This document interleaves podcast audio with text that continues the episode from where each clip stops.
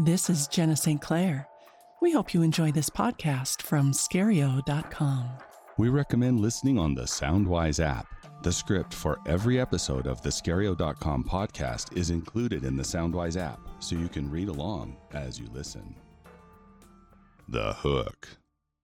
Hey there, Daddy O. It's Croc number 69 on your radio dial with your roaring brother Bearcat playing the newest tracks on wax. It's the Rockin' Weekend Dance Party. The car sure is nice, Bobby. Yeah, she's mint. I want to go racing real bad. You're so brave, Bobby. That's why all of us girls like you so much. Consider, if you will, a young couple on their first date.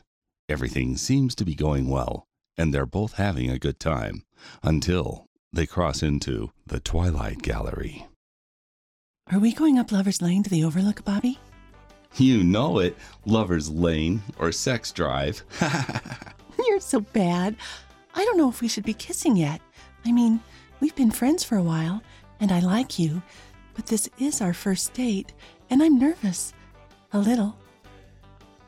it's just a little kissing, baby. Don't be such a square. What could go wrong? Susie hops across the seat to cuddle with Bobby, leaning her head on him and looking outside as the headlights reveal the road ahead. Trees line the road on either side, growing up over the pavement, making a long, dark, curvy tunnel. The moon barely able to blink and shine through the leaves and branches, making strange patterns on the tree trunks, the road, and the windshield. It's kind of creepy, don't you think, Bobby? Nah, Suze, it's a great night. We're gonna have a swell time. Just you watch. Here we are. Bobby rolls to a stop where the woods open to a cliff's edge, looking out over the small town of Redford Falls. After he kills the motor and sets the parking brake, he turns to Susie, excitedly pulling her up to him, kissing her. This is an emergency announcement from the Redford Falls Police Department. The Elm Street Asylum reports an escaped patient who poses great danger to citizens of Redford Falls. Dr. Lecter of the asylum reports the man has a ferocious need to kill, the strength of 10 men, and a sharp metal hook in place of his right hand. Bobby, we can't stay here. We could be in danger. Nah, Suze, we're miles from town. Susie is buttoning up her blouse while Bobby is nuzzling her neck. Bobby, I hear something outside the car. It could be that maniac from the hospital.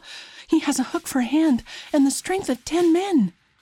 It's a squirrel or something, Suze. They come running when the cars show up.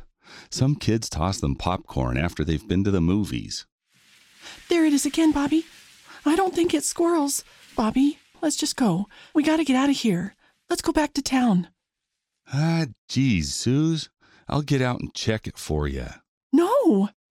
But Bobby is out of the car, slamming the door shut on Susie, leaving her alone. Hello? Are you a murderous nutcase? Bobby, no! Come back here! Help! Help! He's got me! Susie, run! Susie fumbles with the door handle, her hands trembling as she gets a good grip on it when Bobby's face slams against her window. I got you, Susie Myers. Darn it, Bobby. If you don't get back in this car this instant. Okay, okay. I'm coming right now, Mom.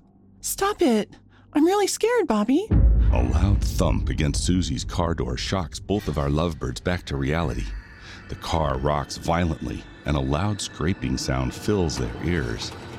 The engine is cranking, but not starting as Susie buries her face in Bobby's side, crying. Finally, the motor roars to life and Bobby slams it in reverse, releasing the brake and popping the clutch at the same time. We're out of here, Suze. You're okay. Sorry I scared you so bad. We just got the willies. That radio announcer got us going and our imagination took over, that's all. I thought you were dying. I thought that monster had you, Bobby. I know. I'm sorry. But we're okay now. See? Rolling back into town, cool as two cucumbers. I know. That actually was very brave. You getting out of the car back there? I would never. I knew I was safe, Susie. That guy didn't have time to get from Elm Street all the way up to the mountain like that. We just got all worked up over it, let our imagination run away with us. They arrive at Susie's house. Bobby rolls the car to the curb and stops. We'll have more fun next time, Suze. I promise. Then he jumps out of the car and walks around the front, turning towards Susie as he rounds the corner. The headlights shine upwards, making his face a macabre and terrifying version of Bobby as he shudders, stops, staring with his mouth frozen open. A look of horror distorts his eyes, opened wide and locked on the right side of the car at Susie's door. What? What is it, Bobby? His hand trembles.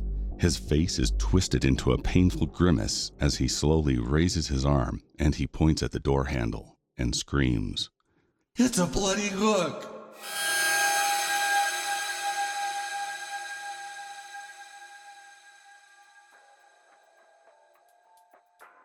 We hope you've enjoyed this podcast from Scario.com. Copyright 2020 Scario.com. Some content used with permission from various authors.